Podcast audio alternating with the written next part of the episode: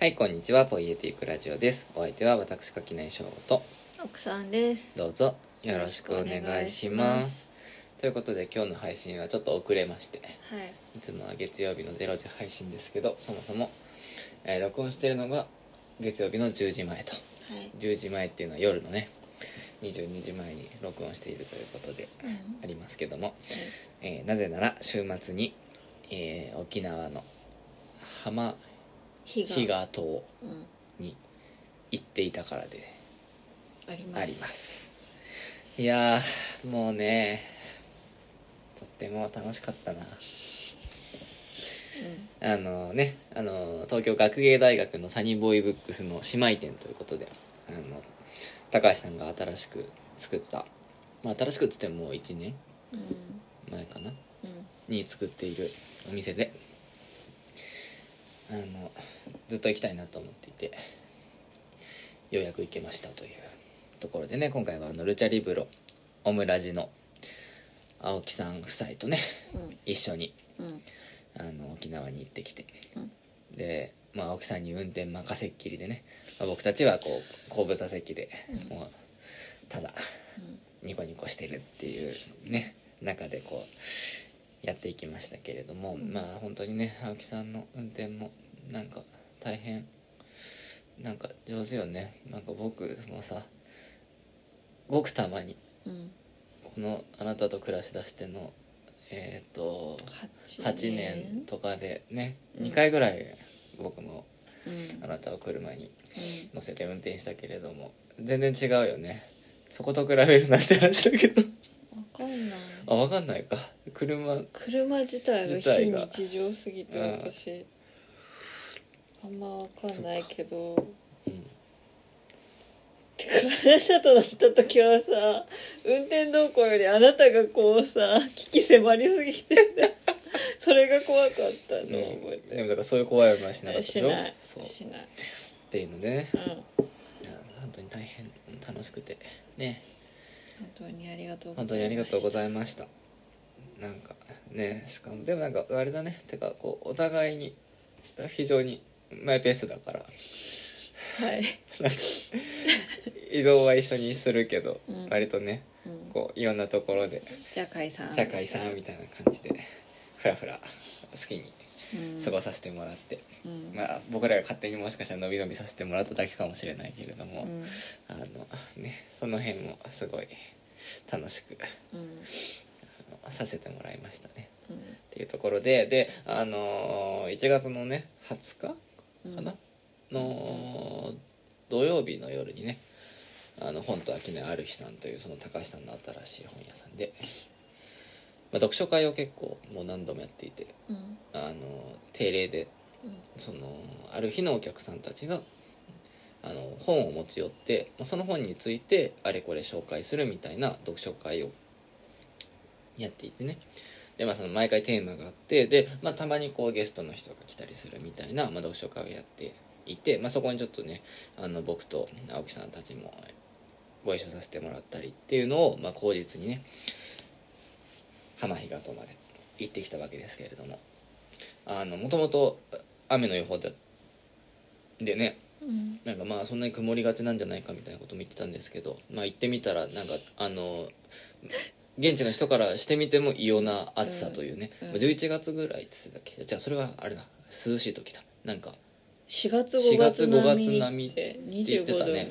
そう25度まで行っても半袖でもちょっと汗ばむぐらいの暑さで、うんらすごいこういい天気でね海も綺麗で、ね普通になんかザブザブ海入ってけちゃうぐらいのねね。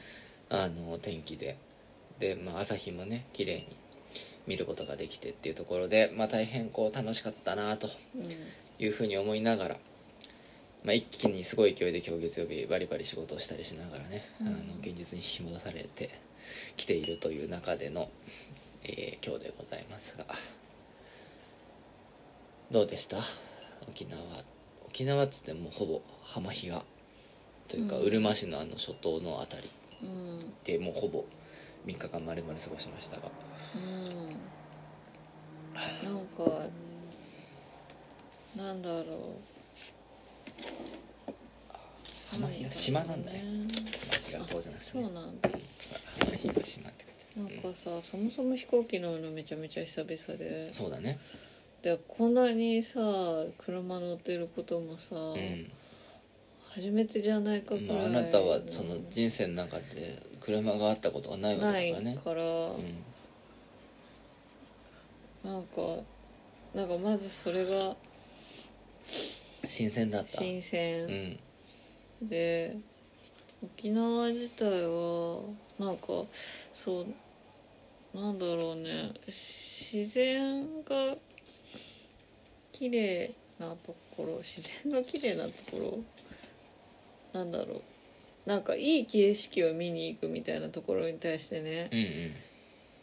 若干のこう苦手意識があっうてん、なんか綺麗な風景見ても何も思わないんじゃないかみたいな。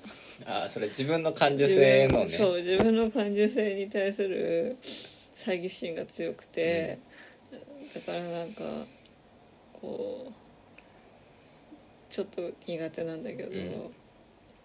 いわゆる景勝地と呼ばれるところに行くのがね。うん。なんか普通に寒くてくよくよしてる時にあったかいところに行くとそれだけでありがたいなっていう気持ちになりましうんなるほど。たはい。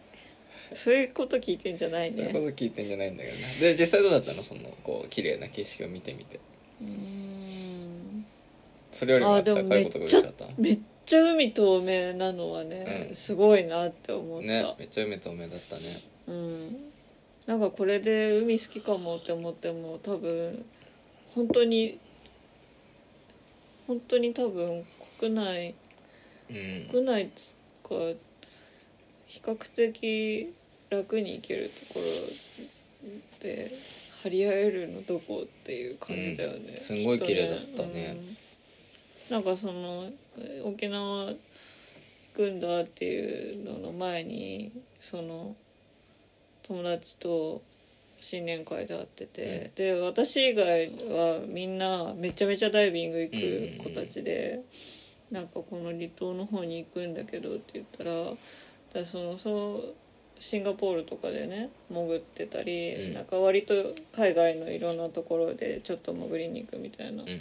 としてる子はいや全然そうやって海外の有名なスポット行くより沖縄の離島の方が海きれいだよって言っててこれがうんうん。これがお墨付きの綺麗な海かって思ってすごい透明度だったね。なまあ全然潜らないでチャプチャプしてただけだけど、そうだね。私たちは、まあ僕らはね足つけたぐらいですけどね、うん。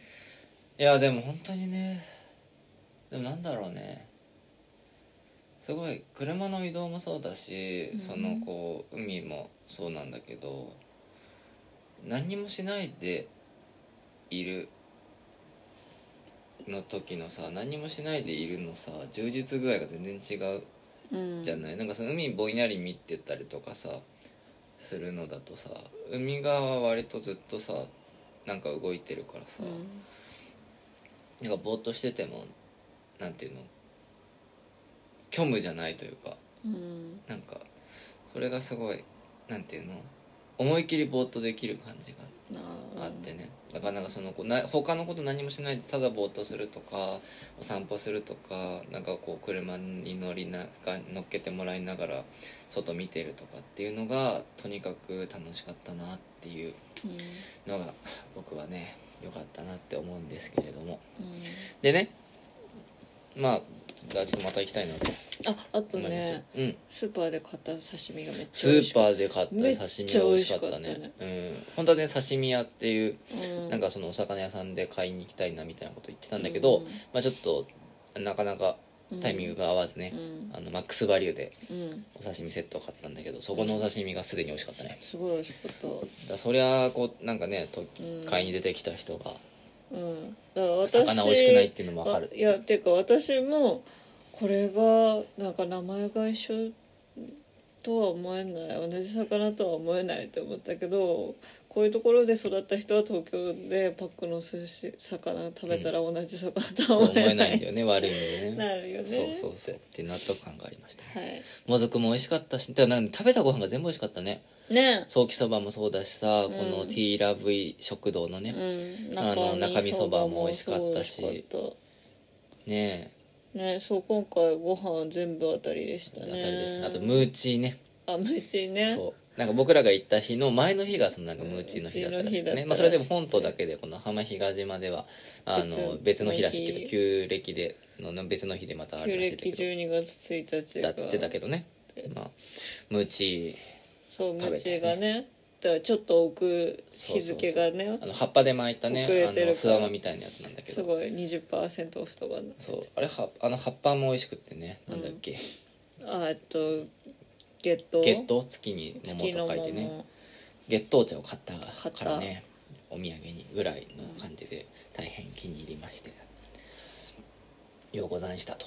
うん。いう感じで。まああれこれ楽しかったんですけど、まあ、それを全部こういううんのわけではなくね今日は、まあ、ちょっとこう、あれなんですけれども。あのーお便りが来ていまして。うん。ジムジムさん。うん。ラジオネームジムジムさんです。ありがとうございます。えー初めてお便りいたします。ジムジムと申します。1月20日土曜日に本と飽きないある日で開催された読書会。テーマ優しさに参加したものです垣内さんが準備された3冊のうち時間の制限で1冊のみのご紹介になってしまい他の2冊やそれらに関係するお話にとても興味があります。1冊目のアレハンドロ・サンブラ著盆栽木々の私生活のお話が面白すぎたのでぜひポイエティックラジオで教えていただければ幸いです。よろしくお願いします。ということで連日ジムジムさんありがとうございあます。りがとうございます。これもねすごくてねそのテーマ「優しさ」っていうのがあってでこれはねあのーさんあのゲストとして参加しているこの僕もね青木さんもね初めに聞いた時ポカンとしたの。優あしさ。高橋さんそう高橋高橋さんがそうある日の高橋さんがテーマ何がいいですかって言われた時に、まあ、僕は別に特に何何でもいいですよって言ったらじゃあ優しさでどうでしょうって言われて、やさ優しさって。何でもいいと言ったくせに。で優しさときたかと思って、うん。まあ、すごいほーんみたいなね、ところでこう参加していった。うんわけですけれども、まあ、その読書会自体はすごくねいい時間であのね優しさはね難しかったよ。うん。非常に。でねあの結構な人数が参加してくださってうん。7 8人9人とかかな。な？まあであの一人ずつねさその3冊持ち寄ってそれを車座になってみんなで紹介し合うみたいなうん。やつだったからうん。あのね一人持ち時間決まってんの。うん。みんな6分だっけ？6分6分半っていうので。でねこれがねまた難しくて優しさは難しいの。この優しさは難しいっていう話は後でまたするけれども優しさはねなんていうの？優しさというのはこうです。っていうその私にとっての優しさを話さないと優しさを話せない。優しさ感からお前にとっての優しさは何だ？そしてその優しさというものをそう考えるお前は何者だっていうところを話さないとその優しさについて語り出せないみたいな感じがねその読書会ではすごい非常に強くあってね。うん。でだから僕はそこで優しさについてこういうふうに考えているんだっていうことをうだうだ喋ってるうちに6分半優位に過ぎて 3冊持ってったうちの1冊しかねうん。紹介できなかったという、うまあ、経緯がありまして。でこのジムジムさんはねん。あの持ってきた3冊綺麗にうん。紹介しててすごい上手だったなんか。うん。なんかもう常連なのかな。いや常連さんというかなんかそのある日のねあのもうよく来てるお客さんみたいでうんすごかったなんか。うんすごいなんか時間内に3冊すごい面白そうにうん紹介しててうんちょっとねあーあーやればよかったってちょっと反省したんですけど。ビブリオバトルみたいなのに近いかな。そうだね。まあでもまあそんな感じで、まあ、ちょっとこの1冊目のねうん。このアレハンドロ・サンブラ盆栽木々の私生活についてはうん。読書会に来た人だけとうん。いうことでそこについての話はうん。あえてしませんがうん。秘密ですが。ん。あとの2冊はね持ってっただけ持ってってうん。お話できなかったので、まあ、その話をちょっと、えー6分半だっけ？測る？6分半でしよううん。じゃあ今6分半測るから、うんまあ、2冊だけだから。うん。ね。ちょっとずるい。ちょっとずるいけど。じゃあいきますよ。うん。6分半、はい。ということで、まあ、優しさっていうものについて、まあ、ちょっとここは前回のそのあの本と秋音ある日さんで話した優しさ感っていうものをちょっとはしょって今一度説明しますと。あのね僕はね思い出の中にしか優しくできないんじゃないかって思っところがあるんですね、うん。でこれ例えばあなたに優しくしようとする時とか、まあ、人に誰かに優しくしようとする時っていつかどこかで優しくできなかったことだったり優しくされなかったみたいなそのこと。だ後悔だったりなんか自分はこうしてほしかったなみたいな、あのー気持ち。残念さみたいな。無念みたいなものに対してそれをそのままどうにかしてあげることはできないけど今この子において別の人だったり別の形でなんていうのかな成仏させてあげるようなことができるというかなんかそういうような形でだからある種贖罪のような形でしか優しさっていうのは機能しないんじゃないかっていうふうに思ってるんです。まずね。でまあそこで一冊目に、まあ、そういったところの中で、まあ、あの一冊紹介したわけだけれども残りの2冊にたどり着けなかったのでそっちの話をする時にまずね2冊の題名を挙げると今手元にまだないからねあれなんだけど、うんグレーバーのあの「官僚制のユートピア」っていう本とあとは、えー、真木悠介の「旅のノートから」っていうエッセイを紹介しようかなと思っていたわけですね。でまず真木悠介の話からすると真木悠介っていうのは見田宗介のペンネームで三田宗介というのは社会学者、あのですね、まあ、あのいつだかに京極夏彦や何かと一緒に僕が私粛している人だというところでお話をしたと思いますけどその三田宗介名義で出している社会学の本っていうのは、まあ、基本的に割と固めの本が多い、まあ、現代社会の存立構造とかね、まあ、そういったこう現代社会の〇〇みたいな形のまあこうタイトルのお話が多かったり、まあ、宮沢賢治論だったりそういうのもちょっと書いてたりするんですけど基本的には社会学についてまあ考えている人。でもこの社会というのはどんな形をしていてどんなようなあの構造になっていてどんなようなあの機能をしているのかっていうようなことを、まあ、研究されている方なんですが、まあ、この人が割とねあの面白い人であの東大の先生だったんだけどあの学生闘争だったりなんかがある時にその学生さんたちから、まあ、そうこう当局のねせ教授としてさこういろいろ批判されるわけで。で批判される時にすごいなんか一人一人にねあの学長とかに日和見主義者とかさいろんなこうあだ名をつけていくわけ。でその中で学生見がね。たそう学生がねその教授に対して、うん。でその学生がその三田宗介に対してつけたあだ名が恐怖の全皇帝男っていう もう全ての派閥からの意見を聞いてそれは確かにこうこうこういう理論では正解だねとか、うん。これこれこういう理屈で言ったらそのようなことに確かになるみたいなことを全部肯定してしまうという恐怖の皇帝男と呼ばれているようなお人なんですけれども、その人が牧祐介という別のペンネームを持っていてこっちのペンネームで書く時っていうのは自分の好きなことを書くっていう風にしてたらしいです。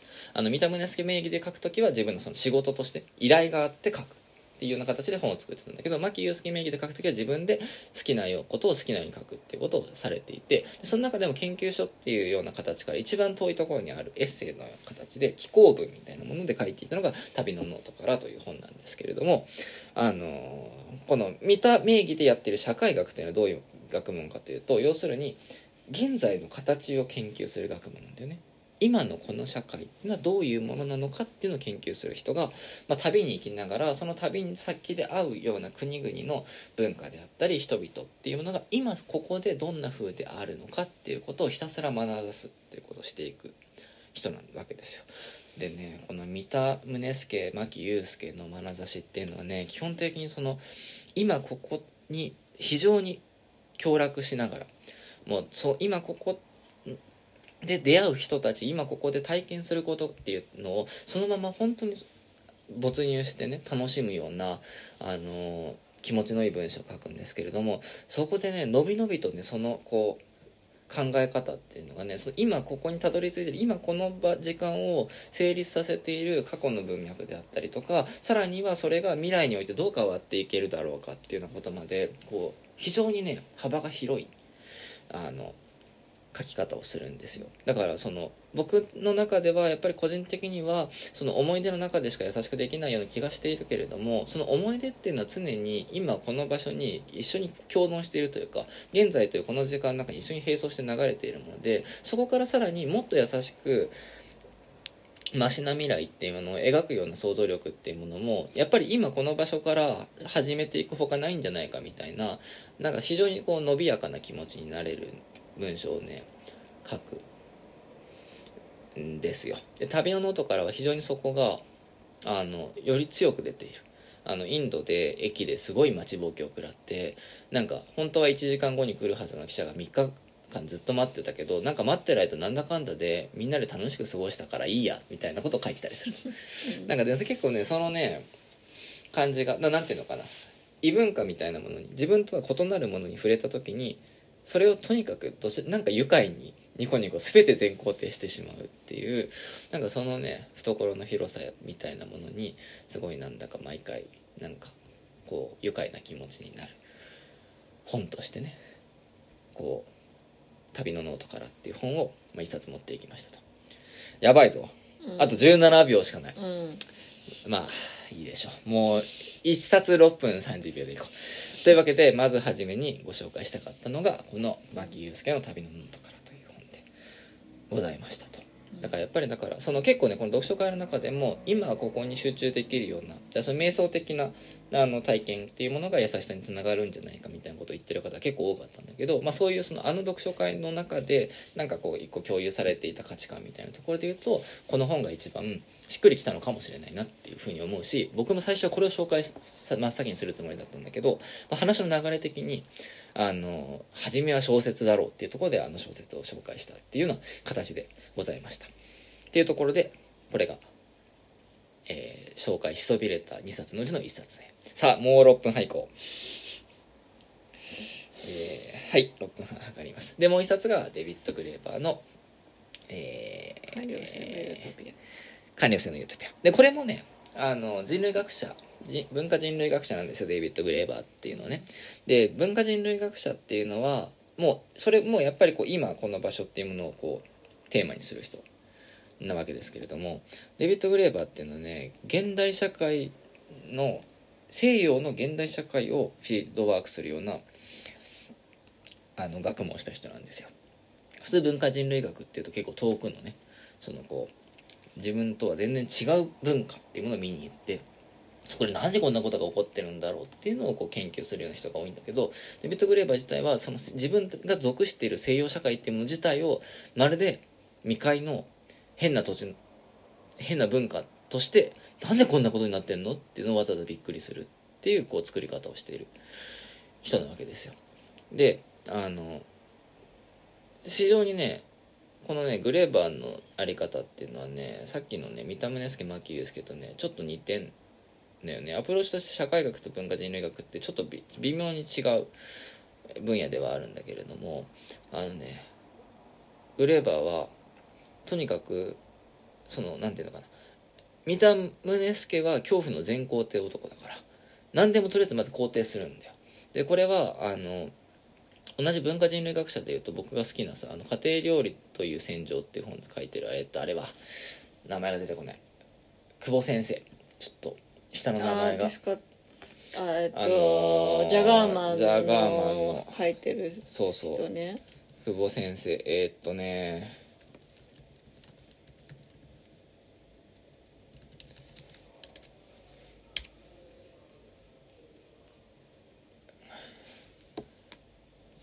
あ結局調べても読み方が自信がない。久保明則先生ね。あのなんかも文化人類学者でやっているんですけれどもぶこの久保明則さんなんかも割と全肯定男に近いんですよ、要するになこの現代社会ってなんでこんな形になってるのかっていうのを考えるときにそれはみんながそう望んだからでしょとそみんながそれぞれこういう未来になったらいいなっていうのを思い描いていたら実際社会でその通りになっていくんだからと。だから今なんでこんな風になってるのかって言ったらみんながこの方がいいなってなんとなく思ってたからそれを選んでいった結果こうなってるんでしょと。じゃあなんでこうなっちゃななんかそれがでもうまくいってないとすると何をどう願ってたからこうなったのかっていうのを考えていくと基本的に全部ポジティブな考えでこうの帰結として今社会っていうのはこういう形になっているんだっていうようなことをこう言っていく。わけですよ。だからその結果その望んだ未来っていうのがそれこそあのなんだニドロプラスみたいなさ話でさあの自分の欲望っていうのは忠実に忠実にそれを実現させていこうとすればするほどドツボにはまっていくみたいなのがまあこうあるわけだけどでもそれって結局自分の欲望を叶えられてるって意味ではポジティブなことなわけじゃない。だからまあこれから先ももっとこういうふうになりたいなっていう方でこうポジティブなものを考えていくみたいなところで構想していくのはどうですかっていうことを三田宗介は割としっかりとそこまで明言しているし、まあ、久保先生はそこまでは言ってないけれどもでも基本的に今この場所までたどり着いてるっていうのはそういう欲望の集積の結果でしょうっていうような考え方をする人なわけですよ。でねグレーバーっていうのは対照的になんでこんなことになっちゃってんのっていう時にやっぱり国家が悪いんじゃない？っていう方向に行くんですよ。アナーキストですからね。グレーバーっていうのは。だからもうグレーバーっていうのはとにかくいやもうなんか全部国家が悪いよっていうことをこう言う人でだからあんまり現状を肯定してない。現状がいかに間違っているかっていうのをこう書いていくっていうのが、まあ、グレーバーのやり口なわけですけれども「あの官僚制のユートピア」っていう本はあのそのねこのグレーバーのな日本においてグレーバーで一番売れたであろう「ブルシット・ジョブ」っていう本がありますけれどもあの本よりも面白い本であのね割とブルシット・ジョブ自体は600ページぐらいあるのかな。結構長い本なんだけど100ページあれば終わる本なんだよ。で「官僚制のユートピア」っていう本は500ページぐらいなんだけど500ページじゃ足りない本なんだよ。非常にねこうあの中身がギュッと詰まっていてでそのこうなんでそのなんかそのねブルシットジョブっていうあの本に対してなんか期待していた内容全て言い尽くしてるのその前の本で。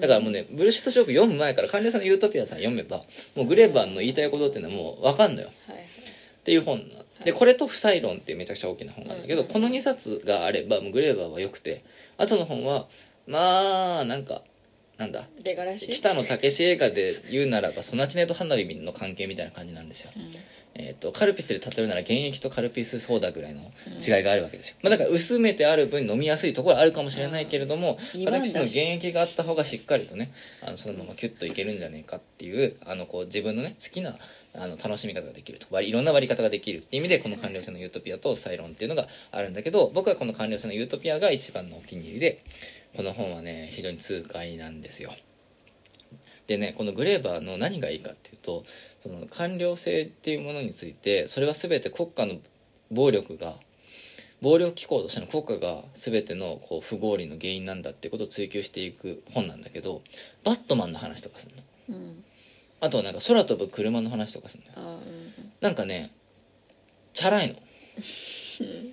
なんか書き方が、なんかそのめちゃくちゃ分厚い本でめちゃくちゃこう論述を厚くしていっているはずなのに全体の読み心地としてはけん人文書通よりもエッセイっぽいんだよ。うん。でなんかねこうご機嫌なおじさんがご機嫌にぼやいてるみたいな本なの。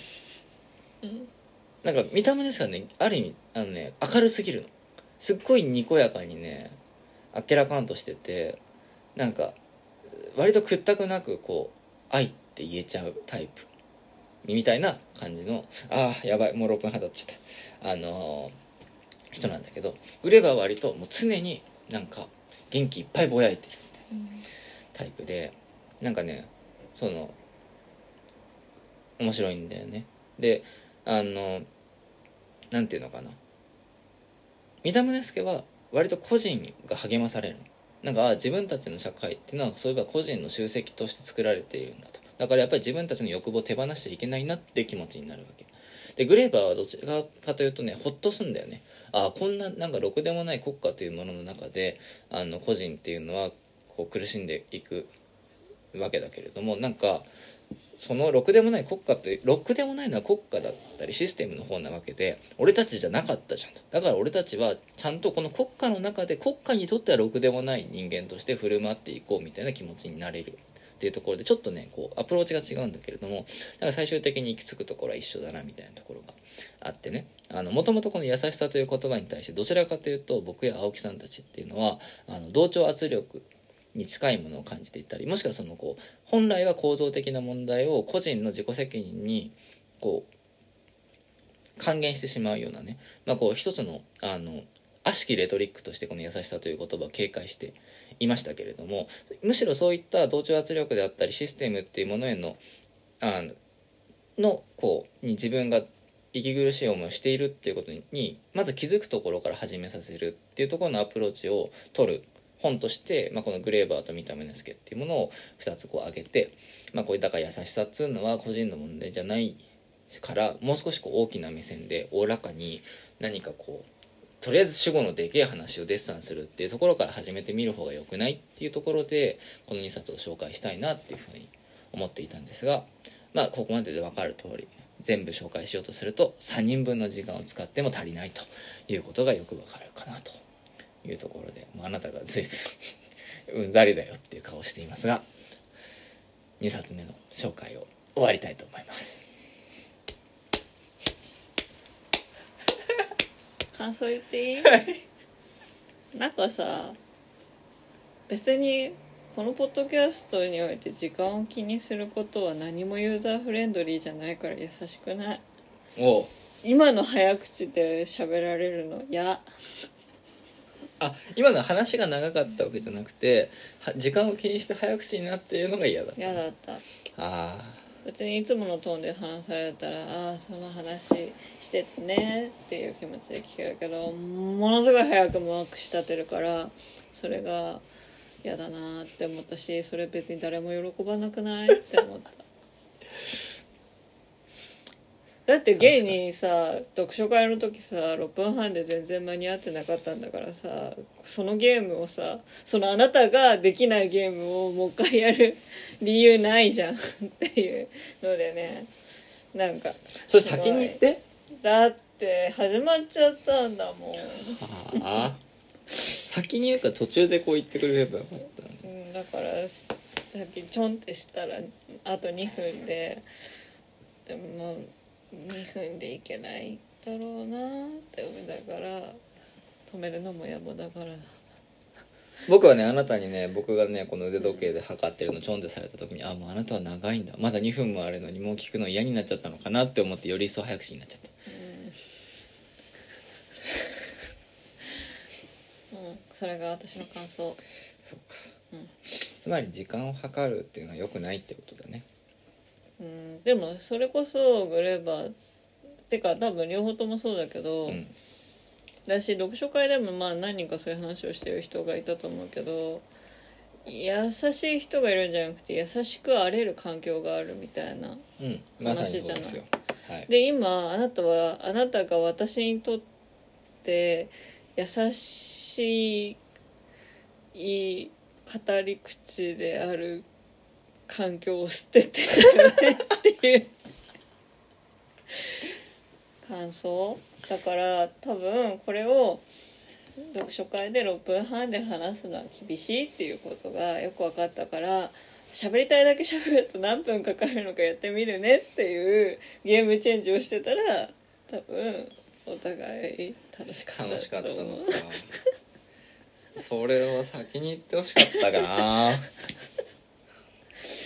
うん。その40分ぐらいになるかもしん。ないいやでもね正直ね何でもいいようん。なん。か1テーマもらったらうん。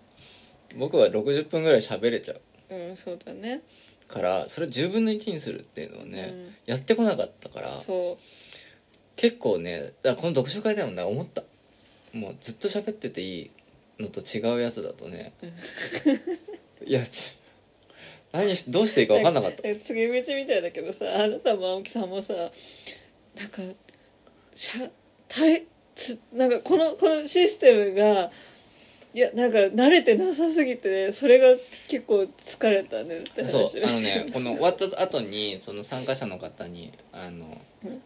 ちょっとね島を3つぐらい先に行くと3つぐらい越えていくとそこのあの伊東島池井島？池井島か。伊東計画の池だ、うん。池井島。うん。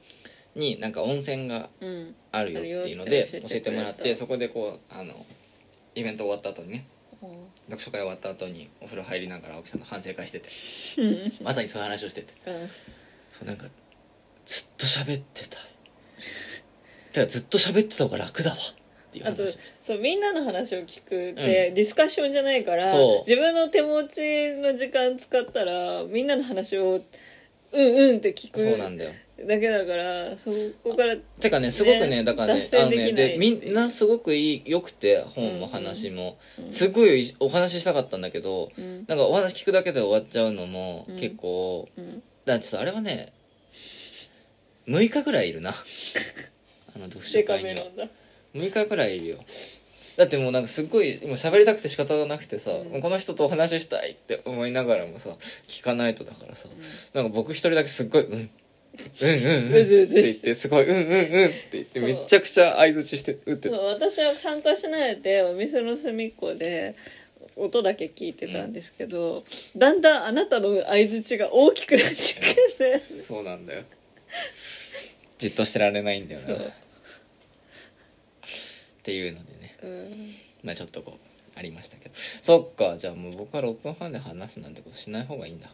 うん。まあそれか来年なんかさまた行けたらいいねってまた行きたいからさその時には。ら練習そうだよ。じゃあやっぱりこの6分半でだから6分半で一冊紹介するコーナー作る？6分半でゆっくり喋りながうん。らちゃんとそれで面白くうん。語るっていうことをしていきたいね、うんそでももともとあなたはさそんなに苦手じゃないわけじゃん私より。う、うん、苦手じゃないね。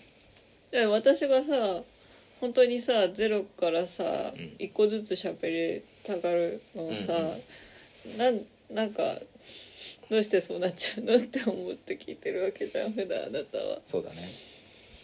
だから僕は逆にあなたのそのとにかく長く喋れるうん。ことにちょっと憧れてそっちにね今ね型をね移してるとこあるデイブが明らかにそう。そうだからデイブ論そうだった。あなたの語り方を今真似しようとした結果もともとのそのスマートに語れるうん。みたいなところをかなり捨ててるところあるでも今できるか分かんない。ああ肩が崩れた。うん型が崩れてる今。っうん。ていうところはありますね。だから多分もともとのあなたのめっちゃかいつまんでいいところを美味しいところをつまんで話すスキルの方がある日さんの読書会には向いてる。でもさ本当に向いてたのかなって気もすんだよね。あそこの雰囲気からするとさ割とさなんかゆっくり喋る、うん。まあ、ゆっくり喋れてなかったけどね6分半でもなんかそのなんていうの？あのまとまらないまま喋った方がいいだろうなって思ってまとめてた方は捨てたわけ。だって僕見見た目ですけどかなりちゃんとし割とまとまってたでしょ。グレーバーの方がまとまってないのはマジでグレーバーあんまり考えずに持ってったからなんだけど、うん。うんまあ、だからまあグレーバーにたどり着かないのは割と想定内だったんだけどね、でもそもそもあのでもそもそもしょ一冊目に紹介した盆栽を紹介するつもりはあんまなかったから見た目ですけど一冊だけで終わると思ってたのに違う本を紹介しちゃったっていうところからもうなんかいろいろ間違ったんだけどっていう。間違ってはいないね、うんなんかいろいろ想定を超えたんですけどうんっていう感じなんですけど、まあ、そんなところですよ。うん。っていう話でね。まあでもまあまあまあ、でもまああれは用意しててもそう無理だよね。そうあれはねやっぱりそうあの場でそう。をそうあの場で。ってくのはあれなんだけど。あれはねあの場でちゃんとその他の人の話とうん。こうに合わせてねうん。話していくっていうことをしていく場所だったなっていう気がする。だからできればねあの結構2人目だか3人目だかだったじゃん。あそうだからね他の方の話を聞いてからうん。話せたらまた違ったなっていうのもちょっと思う。でこれは別になんかそうそうならなかったことに対して文句を言ってるわけじゃなくてだからそうだったらまたこうん。うなんか違うことを言ってただろうなって思うっていそうだね。からなんかやっぱりでもそれはさそれはそう。大事で会が終わる前始まる前と後でさ自分のさ考えが変わってなかった何にも変わってなかったらさ、なんか行くいや参加する意味あんまないじゃん、うん。なんか行ってなんかあそこに何かは動いたし、うん。だからこそちょっとグズグズになるなっていううん。ところが、まあ、割とそれは何？いいところだなっていうふうに思う、うん。何かクリエーションがあったね。あったんですよって思うよ、うん。まあ、だから今日のお話の、あのー一つのまとめとしては6分半で本を紹介できるようになるがのを目標にして、まあ、来年またある日さんで読書会をえーがね参加できるとしたら、まあ、そこではもう非常にこう瞬発力でねチャラッと本を紹介できるようになっているっていうのを一個目標にこの1年過ごしていこうかなと思います。素振りをしていく。じゃあなんかちょっとテーマちょうだいいやもういい。えだってもうすぐに練習しとかないと。うんいや他に喋るあじゃあ6分半はこんあじゃあとりあえず休憩したいからさうん。喋、るねうん。私がね、うん。聞くのも疲れるからね。あなたがさあそうある日さんに行く前にクジラブックスさんに行ったじゃない。うん。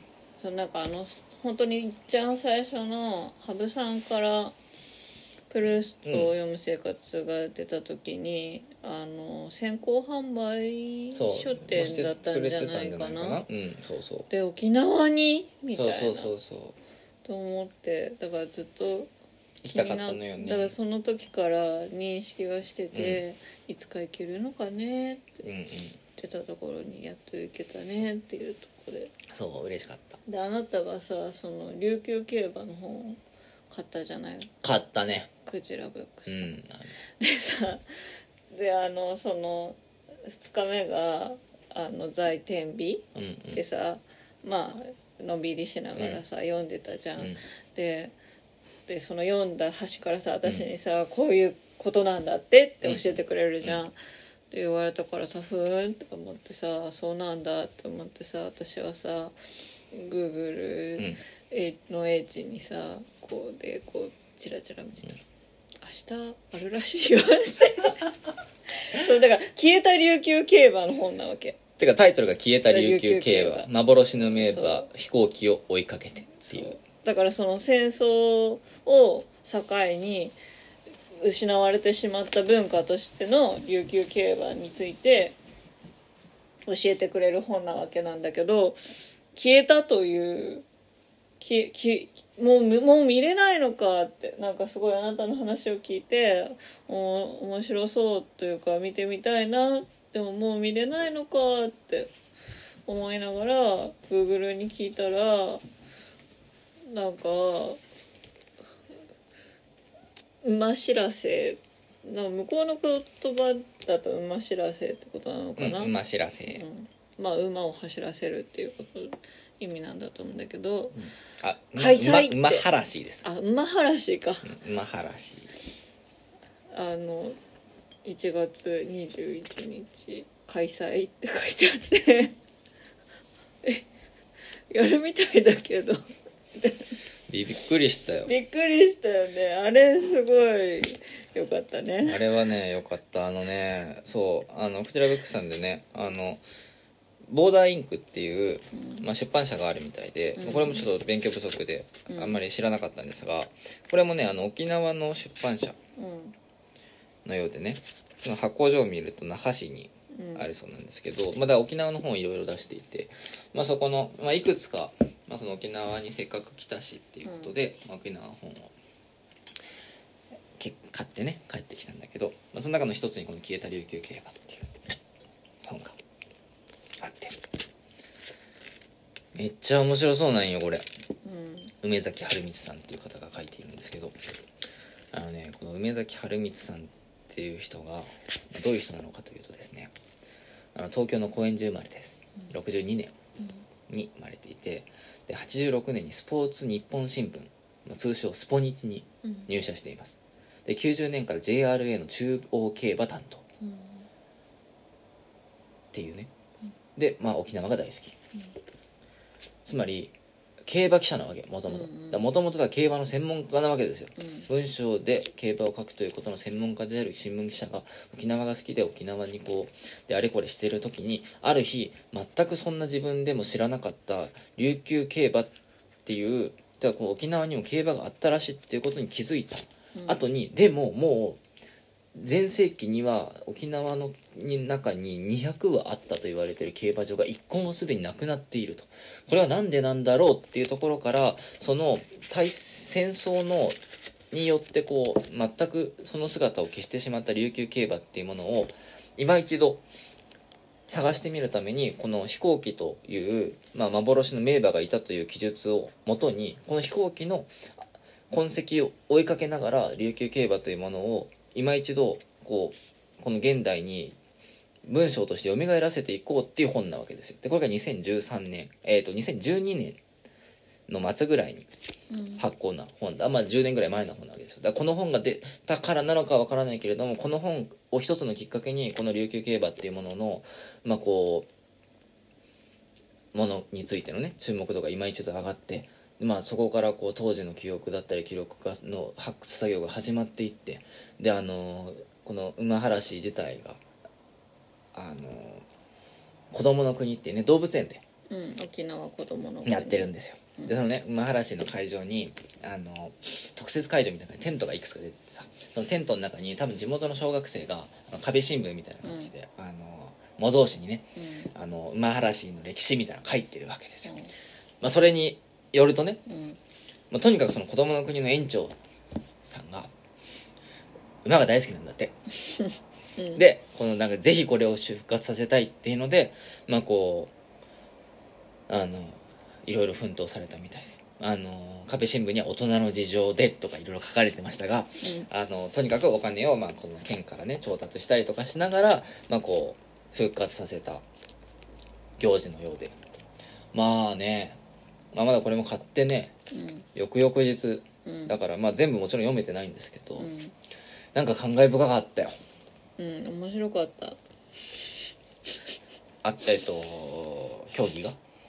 競技も面白かったしいやだからさあーなんかそのまあその琉球競馬っていうのがその本州のさ競馬がさ速さを競うあ競馬だけど琉球の競馬は速さじゃなくて美しさを競うんだと。うん。でなんならこう宝っていうね、うん。そのあのしなんていうんだっけ即かけるのがダメなんだよね。そう駆け足がダメなんです駆よけ足がダメでうん。タッタッタッタッタっていうリズムをキープしなきゃいけないっていうでその美しさを競ってるから、うん。その騎手の衣装とかその馬にねなんか房飾りとかをつけてなんか華やかにしてそれも採点対象なんだと。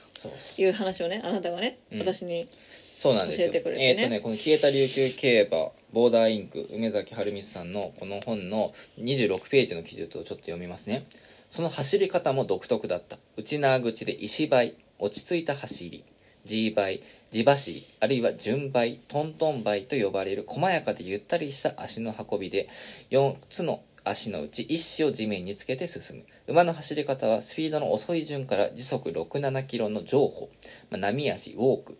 4子のうち23子を常に地面につけて走る。15キロ前後の速歩早足ダクトロット4子とも地面から離れた走り、えー25から30キロのかこれなんていうのかな軽歩かな。空歩かかけるって書いかけるに方ですね、これ駆け足キャンター60キロ前後の周歩。これ遅うに歩くと書いて全速速、ねまあ、ギャロップですね。に、えー大別されるが琉球競馬では上歩と速歩の間、えー早上歩と呼ばれる走りである。ムルカキバイ全力疾走すると反則負け。うん。大和走り本土風の走り方といって笑い物にされた。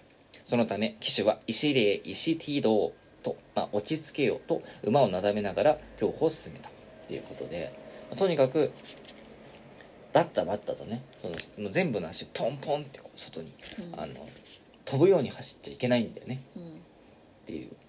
だまあ本州の競馬がああのスピードスケートだったらフィギュアスケートみたいなことなんだねって言ったらまんま同じことをツイッターで書いてる人がいたので、多分定番のあの例えなのかなと思う、多分ねこの本にも出てきたああそうなんだ、そう。だからねうん。聞いててね。で割とさ馬好きだから、うでなんかその沖縄の馬ちっちゃいんだよね。うん。原種の馬がね、うん。でなんかさぞ可愛いかろう。うん。思った。思って。でもそう見れないのねって。うん見れたね。見れたね。びっくりしたね。びっくりした。あるやんってなった。あるんかいって思ったよ。けどうん。でだからねちゃんちゃんと本当に亡くなったのを復活させたのがたまたま翌日だった。翌日開催だったという。そうなんだよねで2013年に70年ぶりに復活させてそこからもう19回なんだよね。じゃあ年に2だから年に2回ぐらいのペースでやっているんじゃないかな、うんでこれ面白かったのがさこの馬原氏のさ、うん。まあ、そのこう騎手、うん。上に乗る人たちがさみんな結構お若いんだよね。一番若い子で小学4年生とかだっけ？2 2年生だっけ？4年でなんかかな。なんか幼稚園ぐらいからもう馬に乗ってるみたいな、うん。で結構だからそのなんていうのイメージとしてはポニーぐらいのサイズなんだよね。ね。結構ちっちゃくて。まあそれそこにこうね結構そのあの若い騎手たちがね、うん。まあ、こう乗って。みんな女性のね。ね。割と小柄な。で面白かったね。結構そのあのなんていうの乗馬スタイルも結構さあのだ、うんけあのそれこそこのあの本土の競馬みたいにこうさこうなんていうの体をさああの腰を浮かせてさそうか腰を浮かせてあの蔵はい蔵から腰を浮かせて乗る人足でこう乗る人たちもいるいれば、うん。あのもう本当にもうどっしりとさ蔵に乗ってこうスーッとそのままこうあの体を垂直地面に垂直に保ったままうん。走らせる人もいてそのねスタイルの違いも結構面白かったね。あーでもまあそれ自体はあれだよね。普通にあのなんていうの？なんだろう。ふ普通の乗馬っつうとあれだけど。うん。の中である流派だからその2つは。あそうなの、うん。そっか。うん。じゃあこれは別にそうなのかな。うん、だから逆にそのもともとその一回さだって70年空いてるからさ。そうだからもうねほとんどねだここれのこの本が書かれた13年の時点で結構ギリギリだったと思うんだよね。だから伝承としてはできるしだ見た人は話せるけど乗ってた人の技術伝承自体はでききないいじゃん、うん。だからどういうふうに乗ってたかもう多分分かんないんだろうなっていう。うん。のでだから今なんか見た感じだと別になんかそんなに普通の乗馬あーだからその競馬の乗り方じゃなくて、うん。あの障害とかてかそもそもねうんなんかそ乗り方。の乗り方というか馬の走らせ方としてはやぶさめに近いんじゃないかなってー。その当初のやぶさめっていうのは今はさもうさバッタバッタさうんやる中でさうん。取るけどその水平を取れる走り方なわけだよね馬は。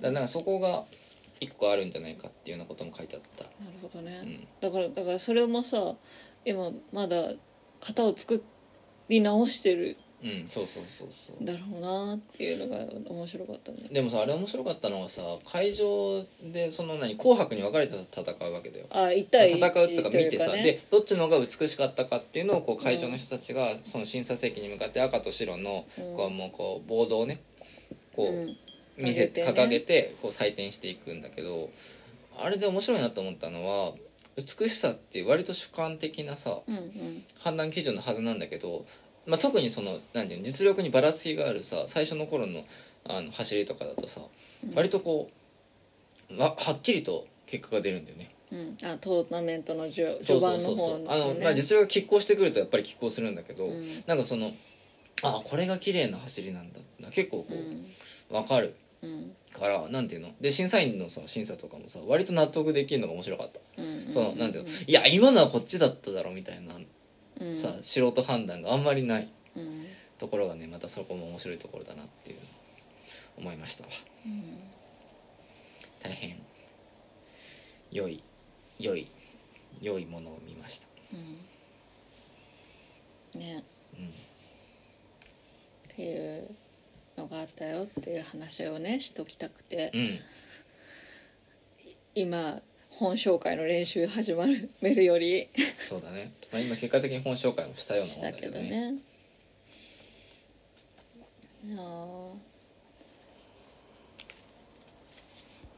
いやこれはきっとね面白いよ、うん。この本は。うん。とりあえずまだざっと全ページに本当にただ目を通したぐらいのうん。感じでじがっつり読んだのはまだ56ページ10ページぐらいだからここからきっとすごく面白くなるんですけどね。うん。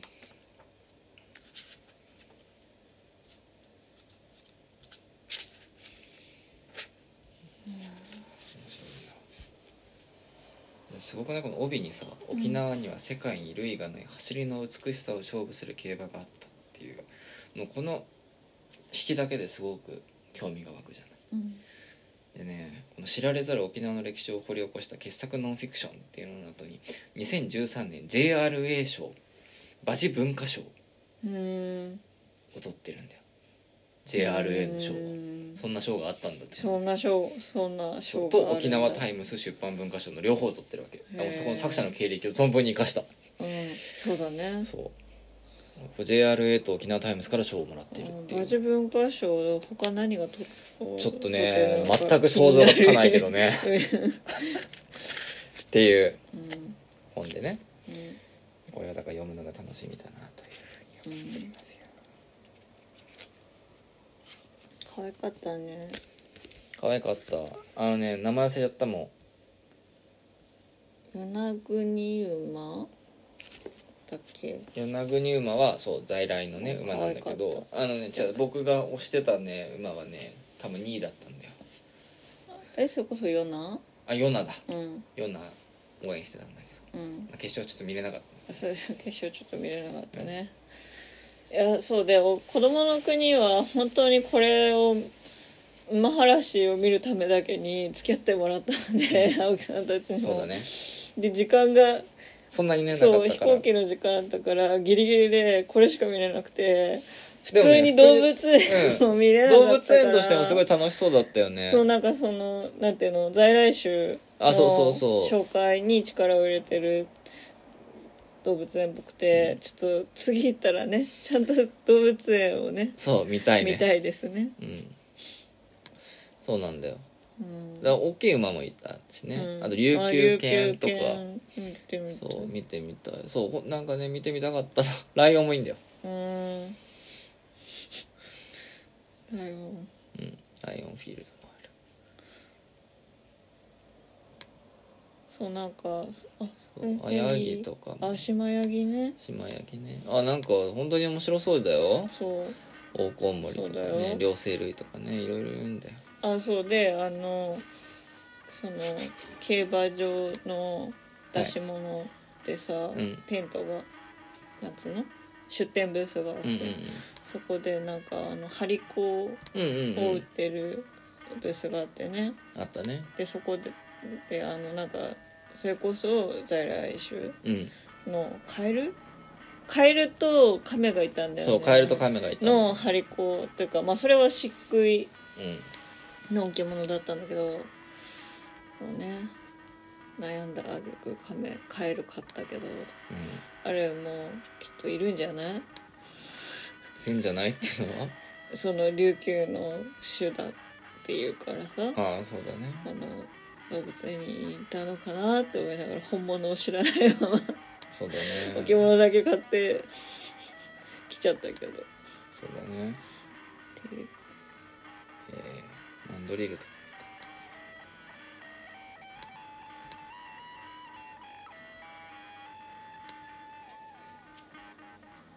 もういやそれを見始めちゃうの？インドゾウとかもいたんだ。うん。いいな。あまあというわけでね。うん。また行きたいね。うん。ヤギ見なかったヤギヤギ食べなかったし見なかった。ねえこの浜比嘉にもなんかうヤギがいたらしいけどね。それは見れなかったけうど、あのロバを見たけどね、んロバ見たね。うん、パン屋さんでね。うん。水園、水園。うん、いやあそこも美味し美味しかった。ねうん。まあそんなところですか？うん。とりあえずわかんない優しさの話するんだったらもういやまあそれはいいんじゃない？それは読書会のう中でん。した話はうん。うんそれでいいんじゃないでしょうかっていう感じですよ。うん。どうしてもうなんか僕はだからとりあえず6分半でそれこそいけないんだ。うん。練習が必要そうってことかな。うん。そうだね。面白い 今読み始めないあうんうんでうん。そうなのうん。うん。ということでジュミジュミさんありがとうござジいました。ミジミさんありがとうございました。本当になんかね嬉しかったです。すごい。全部持ってたからね。全部持ってきてくれたよね。ほとんどあねの人かは分かんないくない？あそうか。この話とかは分からないか。一応匿名というかさあそうかそうかあそうか。の場で別になんかすっかりそのすっか前で名乗ってるわけじゃないすすっかりうちすっかりジムジムさんがあの人だと思ってるけどそれは分かんないからね。違うかもしれない。違うかもしれないからね。それはなんか匿名性を損ねるような。そうだね。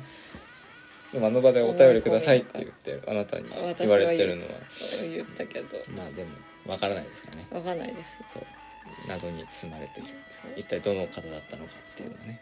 確かに僕もなんかなんか本当にそうだね。ジョージ・ストリックみたいだねこれね。僕すっかりもう状況証拠的に。はすっかり思い込んでるけど、どこれ確かにミスリーディングの可能性がありますわ。はい、でもまあねジムジムさんかは分かんないけどそうそうそう。めっちゃ全部そう全部持ってきてくれてさそう。え雑談オブザ・デッまでね本当に。本当にね。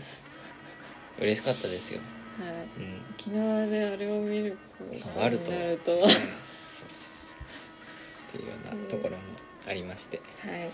大変楽しい3日間でございました。い。やー本当にもう楽しかったな。もうすでにもう一回行きたい。うん。うん動物園はねあの高橋さんのお子さんも一緒うん。に来てくれてね、うん。高橋さんのお子さんもすごい一緒に遊んでくれて。うん。楽しかったな。うん。一緒に汽車乗った。一緒に汽車乗ったから、うん。あの今原市の決勝戦は見れなかったんだけど。汽そうだね。車乗ってね。楽しかったな。うん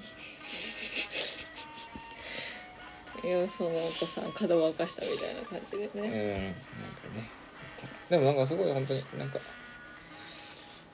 あんまりなんか最初照れてたけどあんまり人見知りはしない子だったね。うん。すごい。